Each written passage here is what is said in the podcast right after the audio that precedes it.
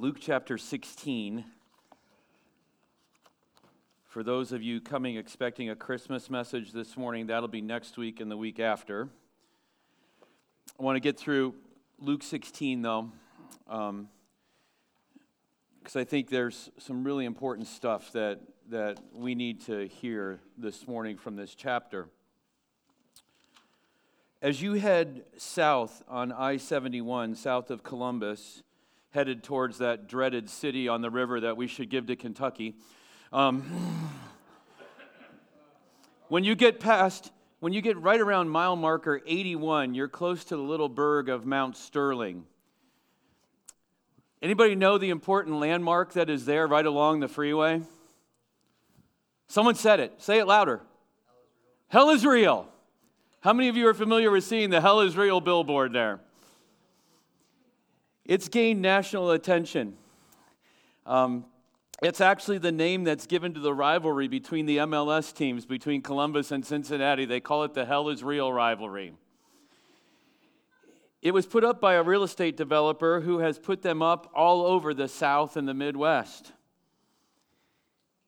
And he said if he didn't do it, he knew he would be disobeying God because God told him to do it. I don't know if God told him to do it or not, but it has become quite a spectacle for, for our nation. Quite a bit of notoriety for Mount Sterling. Not only the Mount Sterling Bluegrass Jamboree, Ed, but hell is real, right?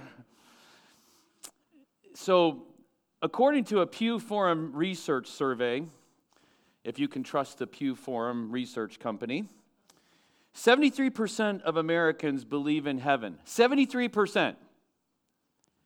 Only 62% of Americans believe in hell. And I would submit to you that there are 38% of Americans who are running around like ostriches with their head in the sand right now. Hell has become a word that is a part of our everyday vernacular. You probably hear the word hell quite a bit. You probably hear it in your workplace. You probably, you probably hear it used to describe um, bad, tough situations. It's a word to judge performance. I was, I was listening to a press conference after, after a ball game a couple weeks ago, and, and one of the guys was asked how he played. He said, I played like hell. And I'm like, not really.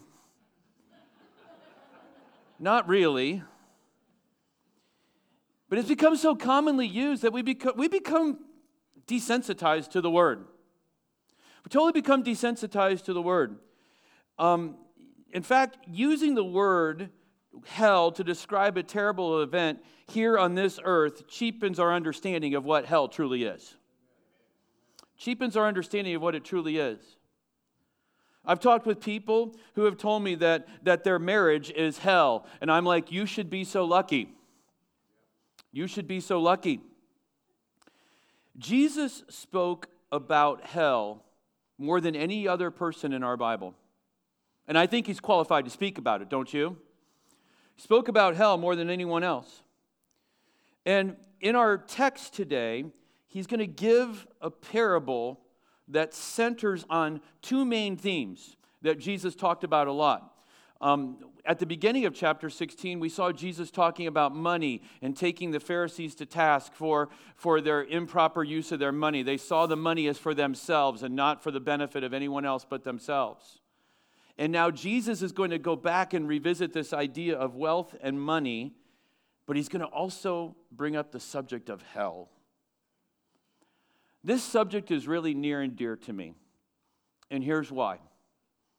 When I was seven years old, when I was seven years old, I, I was in a Sunday school class, and, and, and I can remember my teacher, Marjorie Tripp was her name, dear old lady, who, who week after week in a small country church took all of us who were in elementary school, which was about five of us, okay? And she taught us Sunday school faithfully every week. And I can remember at seven years old praying and thinking that, that I had accepted Jesus as my Savior. Maybe I did, maybe I didn't, but I can remember vividly in that same country church, five years later, 12 years old, our pastor getting up, and, and for a month he preached on eternity, heaven, and hell. And the message that he preached on hell literally scared the hell out of me. It did. He described it in Jesus' words. He preached about it. And, and, I literally, as I sat there, it was like I could see the horror of it. And it was in that moment that I made sure, I, the Holy Spirit was working hard in my heart, that I made sure. And I can remember my dad getting up, and it was the last church that my dad ever really served in. My dad was leading the singing at the end of the service. I got up, interrupted him, grabbed his hand, took him into the basement of that church. And I said, I don't want to be in hell. God loves us enough to tell us about the horrors of hell. He loves us enough to tell us about the horrors of hell. And so this morning, I want to read this final part of Luke chapter 16 with you. We're going to begin in verse 19. And we're going to read through the end of the chapter. Jesus is going to tell a parable here. This is a he doesn't announce it as a parable, but he's telling a story, okay? The, the people who are listed in this story, they, they, if we were telling the story today, if it was on TV, it would say these characters are fictional for the purpose of storytelling, yada, yada, yada. This is a parable. Okay? Lazarus is not the Lazarus that we know that we find out in John chapter 11 here. It's just a, it's just a name that Jesus has picked, and we'll see why he picked this name. And, and so he, Jesus doesn't necessarily have anybody in mind here, but what he does have is a principle to teach to, to his disciples and to the Pharisees who are right there observing this. So, Luke chapter 16, verse 19 there was a rich man who was clothed in purple and fine linen, who feasted sumptuously every day. And at his gate was laid a poor man named Lazarus, covered with sores, who desired to be fed with what fell from the rich man's table. Moreover, even the dogs came and licked his sores. Go ahead and just say it. That's gross. Yeah. The poor man died and was carried by the angels to Abraham's side. The rich man also died and was buried. And in Hades, being in torment, he lifted up his eyes and saw Abraham far off and Lazarus at his side. And he called out, Father Abraham, have mercy on me and send Lazarus to dip the end of his finger in water and cool my tongue. I am in anguish in this flame. But Abraham said, Child, remember that you in your lifetime received your good things, and Lazarus in like manner bad things, but now he is comforted here, and you are in anguish. And besides all this, between us and you, a great chasm has been fixed, in order that those who would pass from here to you may not be able, and none may cross from there to us.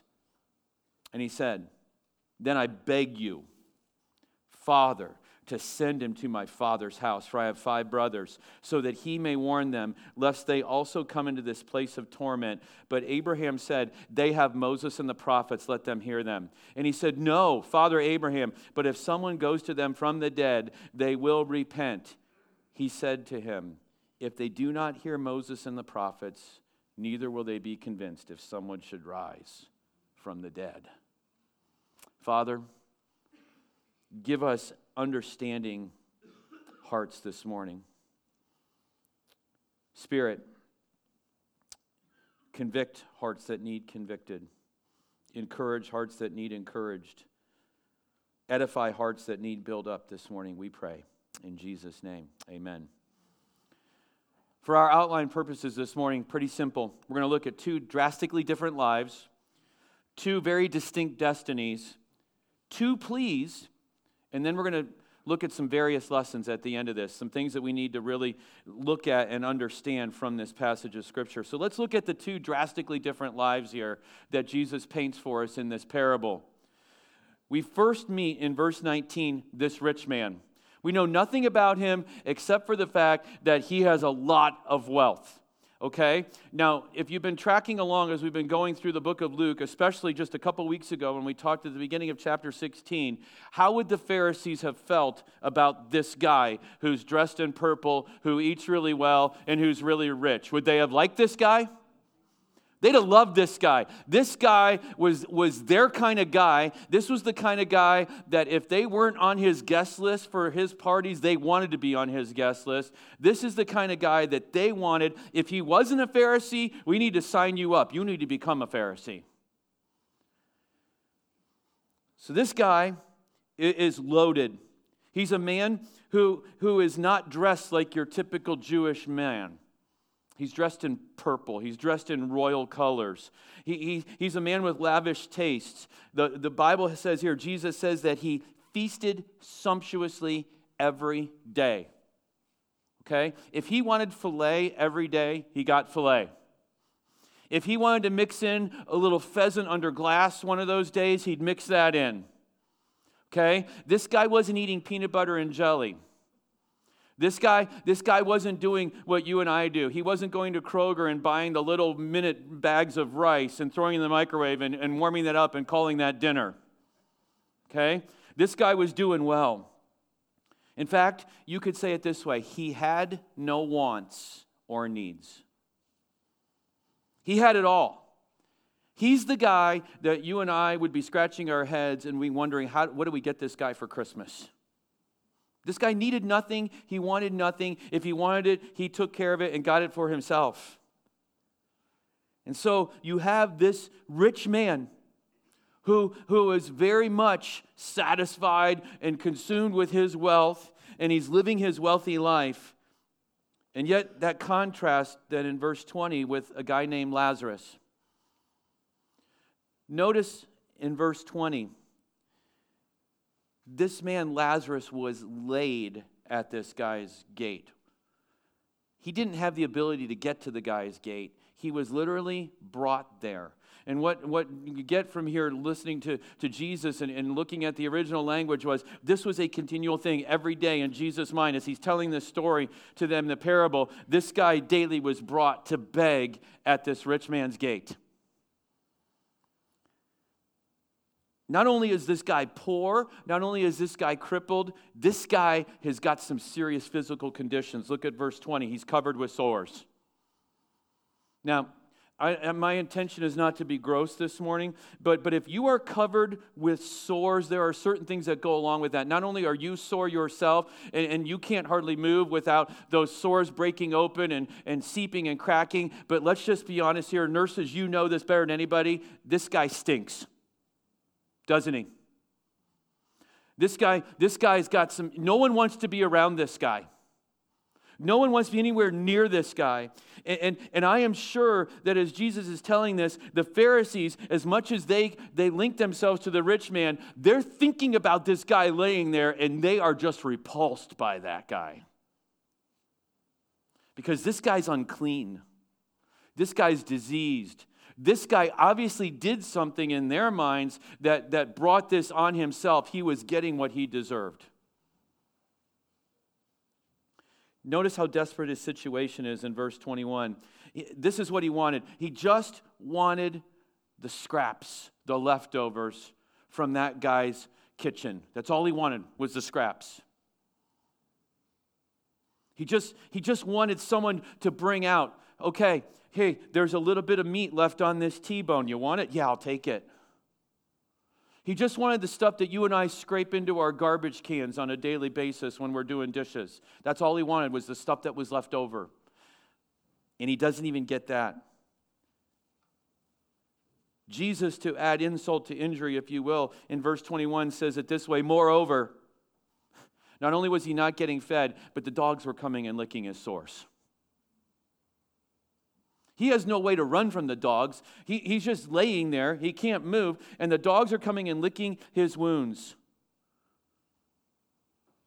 And what Jesus is emphasizing here is this guy got more compassion from the dogs than he did from the man who owned the house. You ever gotten a sore and your dog figures it out? It's like dogs have radar for sores. I, I cut my hand earlier this week, just a little nick on this finger, right? Our little dog, she found it like within five minutes, and she would not leave the thing alone. I'm like, You're becoming a pest. The dogs were showing more compassion than this rich man. But there's an interesting detail that we might not connect here, but I want to connect at this point. Because immediately we move into verse 22 and both of them die. But, but there's an interesting detail that I want to connect here.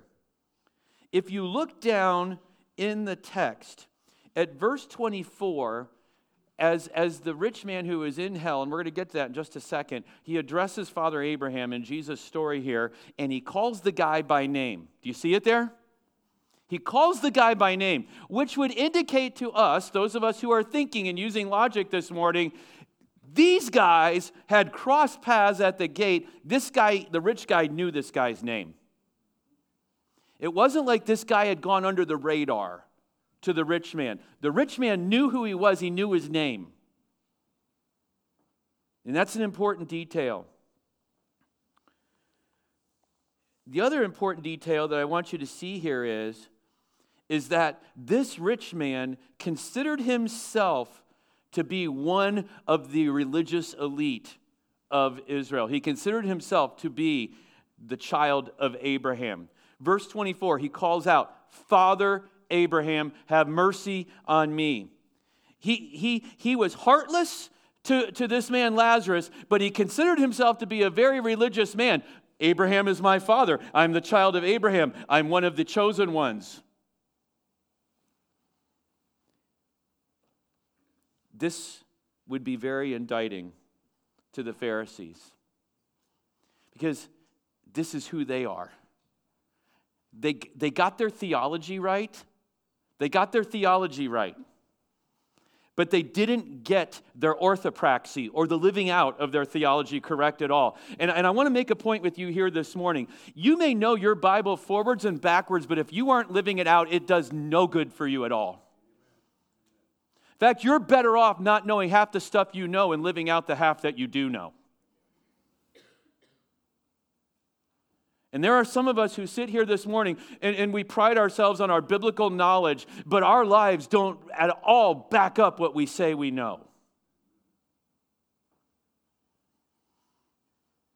This is going to sound really harsh coming from a pastor, but I am tired of all the theology. And I realize it's important. I'm going to probably get darts here from the other elders. But, but I want to make a point here. Theology is only as important as your commitment to live out the theology as it comes to your heart.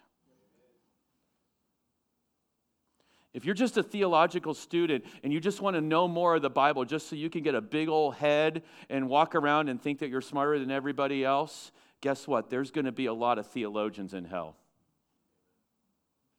There's going to be a lot of theologians in hell. And so what we don't see here is this guy living out what he knew to be true. For instance, Hosea chapter 6 and verse 6, some, so a passage of scripture. Would you expect a guy who was religiously connected, a father or the child of Abraham, to know the prophet Hosea? I would. Hosea 6 6 says this God desires steadfast love, God desires mercy and not sacrifice. He would also know Micah chapter 6 and verse 8 a verse that you know. It's turned into like this, this great verse that we put on plaques and hangs on our walls now. But, but this was part of God's, God's writing in the Old Testament. What does God require? To do justice, to love mercy, and walk humbly with your God. This guy would have known that. And here's the, here's the thing about this guy that not all of us can, can really resonate with because we don't have that kind of wealth. But let's understand something. This guy had a great capacity to show mercy, but he did nothing with the capacity that he had. He had a great capacity to, to demonstrate mercy, but he didn't have the heart to do it. He didn't have the heart to do it. And so we have these two distinct men here that as Jesus lays this out for us and we're going to see two distinct destinies. And I want to caution you here. I want to caution here as we talk about these two distinct destinies. Just because someone is rich does not mean they're going to hell. Okay? Are we clear on that? that that's not the point of this parable. And if, and if we're just looking at it on the surface, we might think that's what Jesus is saying here. If you have a 401k, it doesn't mean you're on the verge of being, you know, burned in hell for the rest of your life. That's not what Jesus is pointing at here. But there are two distinct destinies here. Look at verse 22. The poor man died and was carried by the angels to Abraham's side. Okay? He dies with no fanfare whatsoever. They, the Pharisees, the, the people who would be hearing this message, they knew this kind of death. This is the kind of death that just disgusted them.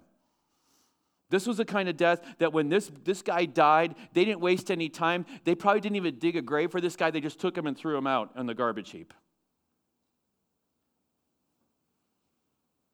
And after all, what would be the point of showing any honor to this guy? He didn't live an honorable life in their eyes.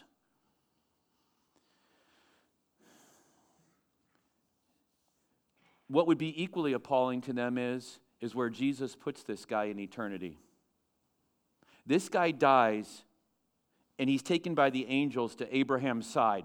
What? What? This guy obviously had some sin issues in his life, Jesus. I can hear the Pharisees thinking in their minds. If, he's so sick in this life, he's being judged in this life, what makes you think that he'll make it to heaven? What makes you think at all that he's going to get there? There's no burial record for him. But this is where we need to consider the name Lazarus.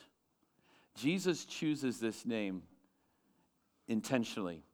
The word means, the name means God has helped.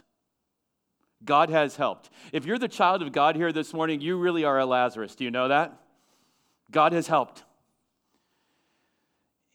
And it didn't seem true in the life that he lived, but make no mistake, his faith in God is what landed him at Abraham's side. And Abraham's side is just a figure of speech that the Jews knew for heaven. He was in paradise. That would be so appalling to these Pharisees. But equally appalling would be where Jesus would place the rich man. Look with your eyes here. Verse 22 The rich man also died and was buried. That, that's an added, there's an added thing here. The, the, the poor guy, Lazarus dies, no fanfare, nothing. The rich man dies and he was buried. I mean, it was probably the full blown Oriental Eastern custom, seven day whole thing. The, the, the mourning, the hired mourners, mourners brought in, the whole shebang. Because after all, he's a rich guy. And notice his destiny, verse 23 in Hades. What? This fine, upstanding man, this pillar of the community, he dies and he's in hell? Jesus, you have lost your mind. And it's tempting to think that he made it to hell because he wasn't generous in his life, but that's not the point here. Here's the point. The reason that he made it to hell, the reason he ended up there was is because he lived his life trusting in his own righteousness, trusting in his own riches, trusting in his own goodness. He may have been one of those guys we don't know, but sat back and just put his hands up one night, put his head behind his hands, and said this I'm a self made man. Hell will be full of self made men and women. It will be full of them. And so the Pharisees are now in a quandary as they hear this. It's not their story to tell, it's Jesus' story, but this story is, is this is a terrible story in their minds. First of all, you got these guys in the wrong place, okay? You, you got them in the wrong, you got them in the wrong place. But then Jesus continues on. Verse 24 The rich man calls out, Father Abraham, have mercy on me and send Lazarus to dip the end of his finger in water and cool my tongue, for I am in anguish in this flame. Do you see the self righteousness still in this guy? Here he is in, in Jesus' story, in hellfire, and he is still asking for somebody to serve him.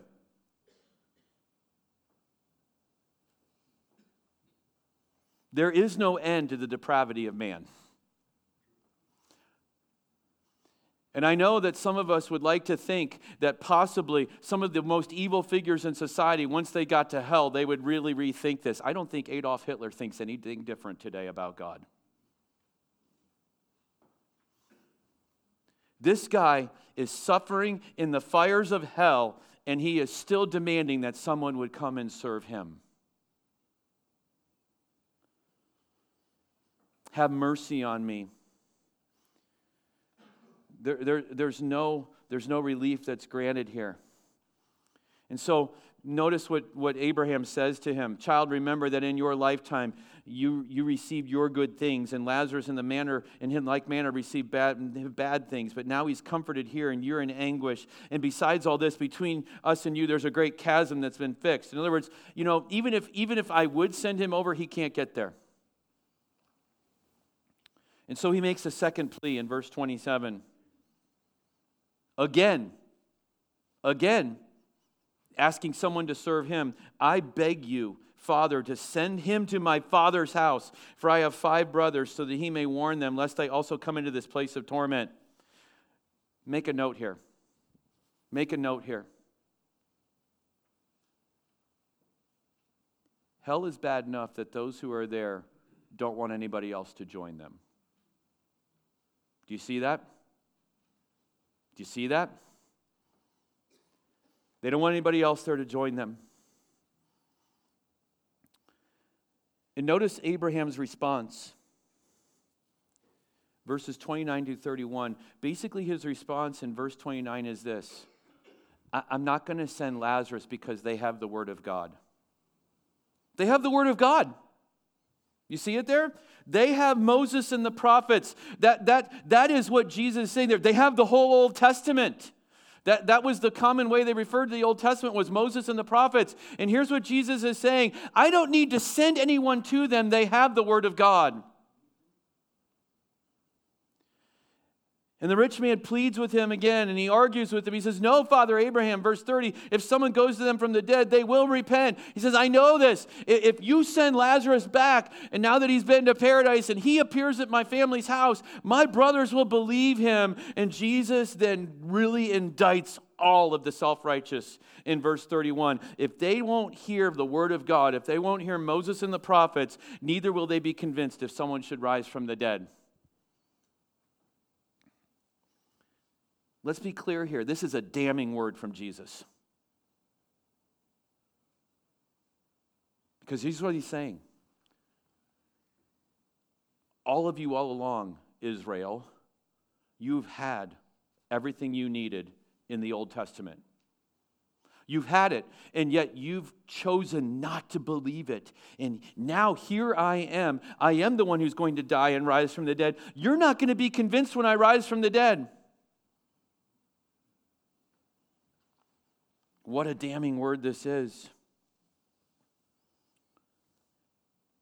And quite honestly, this parable ends really depressingly, doesn't it? Really depressingly. But I think there's several applications that we need to make here this morning, and I want to be clear in these. Number one, hell is real. It's a very real place. And it is a place to be avoided. When I was a kid growing up, I'm going to really date myself. Some of you are going to be like, cool, I used to listen to him too. Remember Billy Joel? Sing us a song, Piano Man? He wrote a song. And he said, Only the good die young. And in that song, he said this I'd rather laugh with the sinners than die with the saints. The sinners are much more fun, and only the good die young. And his whole point was you know what? I'd rather live my life to please me, and if I die and go to hell, the sinners are much more fun. There's no fun to be had in hell. There's no fun to be had in hell. It's to be avoided. And you say, why does there even need to be a hell, PD? Why would a loving God create a hell? That's a question that's going on out in our world today. And I would tell you this because not only is God a loving God, He is a holy God. And hell absolutely demonstrates the holiness and the justice of our God and how much He hates sin. God hates sin so much that he, is pre- he has prepared himself a place of conscious torment for eternity for all who will not repent of their sins. That's how much he hates sin.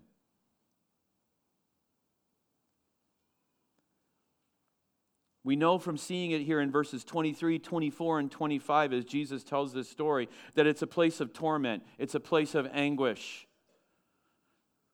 It's, a, it's torment and anguish that will last for how long, church? Eternity. How long is eternity? forever and then forever on top of that, right? Matthew, when in Matthew's gospel, when Jesus talks in Matthew chapter 13, he says it this way He says that the anguish is so great that it causes people to gnash their teeth. That's not a word we use, gnashing our teeth. They used to think gnashing your teeth was like running around going, ah. Gnashing your teeth is just grinding your teeth. You ever been in a situation so stressful and, and you realize, good grief, why is my jaw so tight? It's because you're grinding your teeth. And he goes on to say it's a place of weeping and wailing and gnashing of teeth. Those are all signs of great regret. In Mark chapter 9, in verse 43, Jesus describes hell this way it's a place of unquenchable fire. Unquenchable fire. And then in verse 48 of that chapter, he goes on to say, not only is it unquenchable fire, but this is fire unlike any fire that you and I have experienced because worms don't die in this fire. Which tells us this you're not going to be sent to hell, get there, and turn into a crispy critter and just live ex- eternally as a crispy critter. No, you're going to eternally, consciously suffer in a place that's designed to make suffering the highest.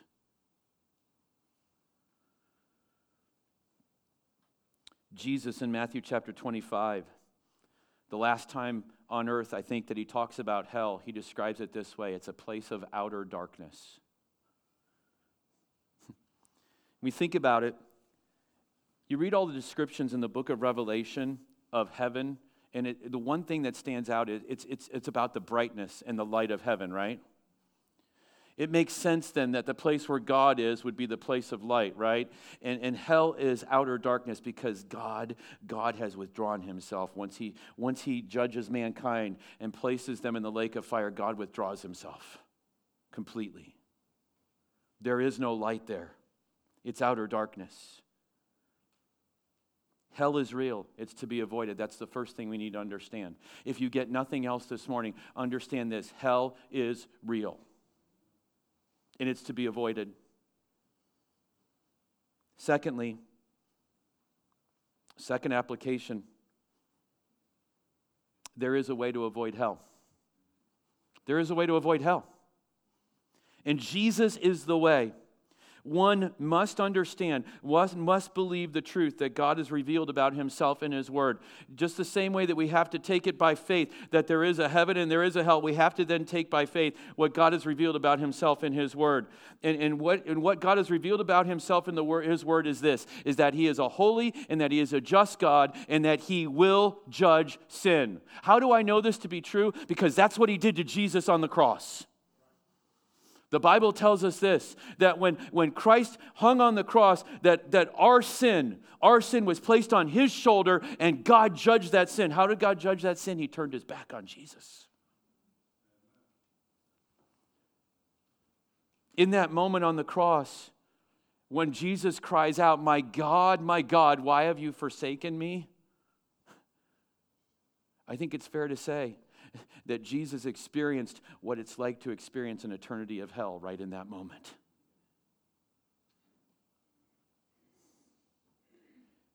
Not only do we have to believe that God is holy and just and that He'll judge sin, we also have to believe that you and I are born sinful and we continue to sin because we absolutely love it.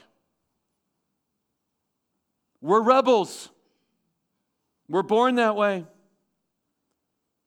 And unless we repent, which means to have a change of heart about our sin, unless, unless we come to a point where we realize that our sin is an offense to a holy God and we admit our sin, we confess our sin, and we, we, we turn from our most damning sin, which is the sin of our own self righteousness, thinking that we're good enough, until we turn from that, we're on a collision course with the gates of hell. We have to repent. But then we have to understand this. Then in repentance is where God meets us with grace. Repentant sinners are saved by grace and grace alone. There, there's no self righteous. Do you realize there will be no self righteousness in heaven? That's one of the best things about heaven, whether or not you realize that or not. There will be no self righteousness in heaven. We won't have to try to outdo one another in heaven. Isn't that awesome? But hell will be full of a lot of regretful, self righteous souls. I think it's fair to say that the charge that could be brought against every person who will inhabit the lake of fire is this they trusted in their own righteousness. They trusted in their own righteousness. They trusted in their own righteousness. So that's the second application. One, hell is real. Two, hell can be avoided. But there's a third application here, and it, and, it, might be a small one, but I think it's important. Again, Jesus is talking about money here in this parable, isn't he? he he's, he's indirectly talking about money and, and the use of our wealth. And, and, I want to say this that the use of our wealth, and, and let's remind ourselves who are the wealthy ones, church? Who are the wealthy ones? Do they live in New Albany or are, there, are we the wealthy ones? We're the wealthy ones. The use of our, of our wealth in relation to the needs of our neighbors around us reveals much about our spiritual condition. Let me say that again. The use of our wealth in relation to the needs of our neighbors around us reveals much about our spiritual condition. If we see our wealth as ours and we're tight fisted with it, that says a lot about our hearts. Turn with me to 1 John chapter 3 and verse 17. 1 John chapter 3 and verse 17.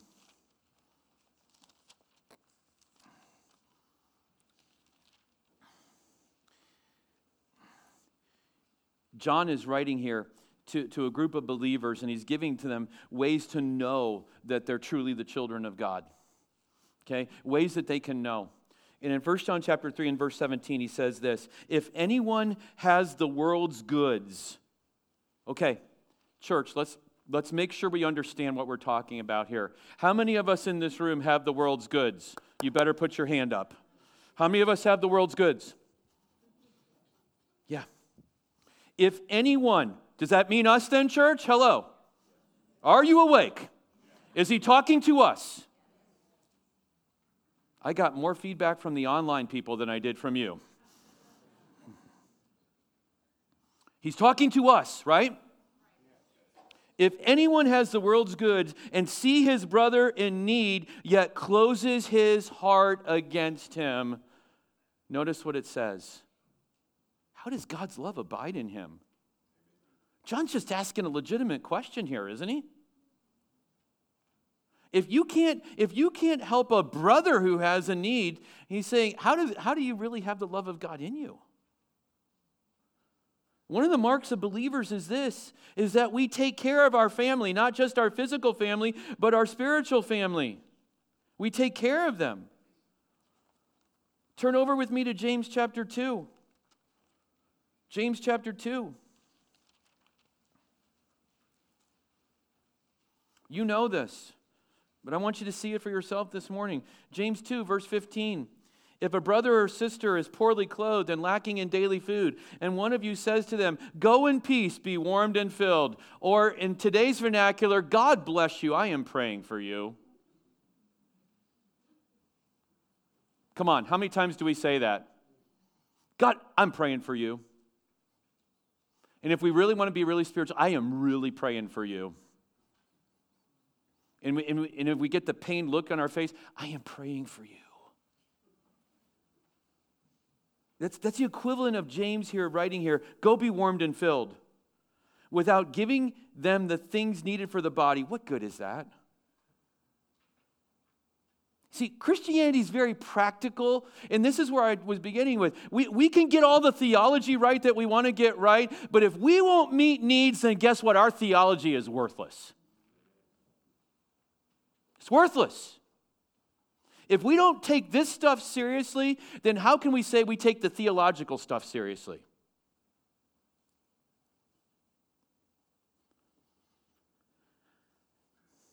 I could say a lot more, but I'm not going to. I want to make the fourth application.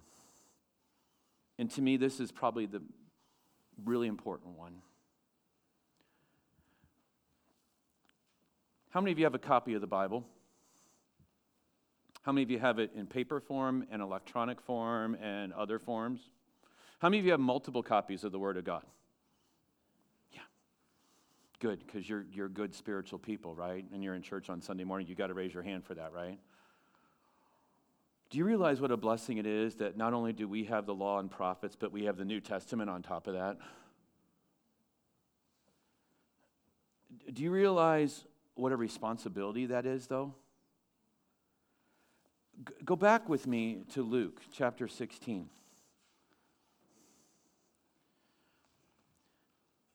What is it that Jesus claims will be the thing that will change the mind of the five brothers at the father's house? What is it the thing that he is it is it going to be the, the magical reappearance of this of this man Lazarus who's going to come back from the dead and talk to them? What is it that Jesus says will transform their hearts? What is it, church? The word of God.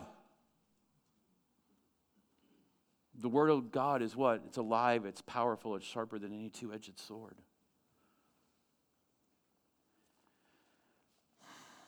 It's, it's, not, it's not even that someone would rise from the dead and this amazing thing. Jesus is saying, you know, if they don't hear, verse 31, the Moses and the prophets, neither will they be convinced if someone should rise from the dead. And what Jesus is saying is this we have everything we need in his word here. It's, in fact, in the, in the New Testament, Paul will put it this way it's everything that we need for life and for godliness.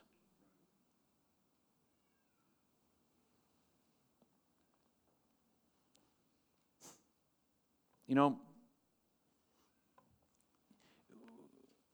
we, we, need, we need this book more than ever. We need to know what it says.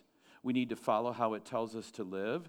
We need, we need to be concerned about what it says and not what, what outside voices are saying. The only voice that really matters right now in the time that we live in, it's always been this way since the beginning of time. The only voice that really matters is the voice of God, and He speaks in His Word. So,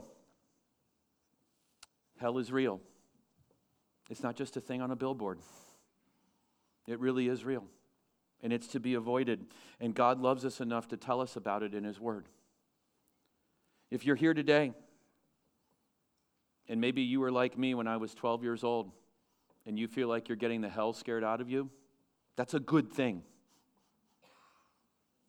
Come talk to me. Come talk to Andy or Paul or Aaron talk to one of the deacons. We would love to sit down with you at the Word of God and show you how today you can know that you don't have to face hellfire. How you can live your life to please God who made you to, to be, he said, we're his workmanship created for good works. You don't have to live your life in this pursuit, in this headlong, you know, falling into the, the pit of hell. You can live it for a far greater purpose. Father, we thank you so much for your word. And Lord, I'm thankful that in your wisdom you chose to record this parable for us in the book of Luke. Oh God, what a horror to think of what hell truly is. We can't even begin to fathom it, I'm sure. And for those here today who, who do not know Jesus as their Savior, who have not rejected their self righteousness to claim the righteousness of Jesus Christ that He so willingly wants to give, and to receive forgiveness of sins, I pray for them today that today would be the day of salvation. Lord, I pray for, for those who are your children Forgive us for being tight fisted with, our, with the goods of this world. Forgive us for, for, for being selfish. God, I pray that you would use this parable to change our hearts today. In Jesus' name. Amen.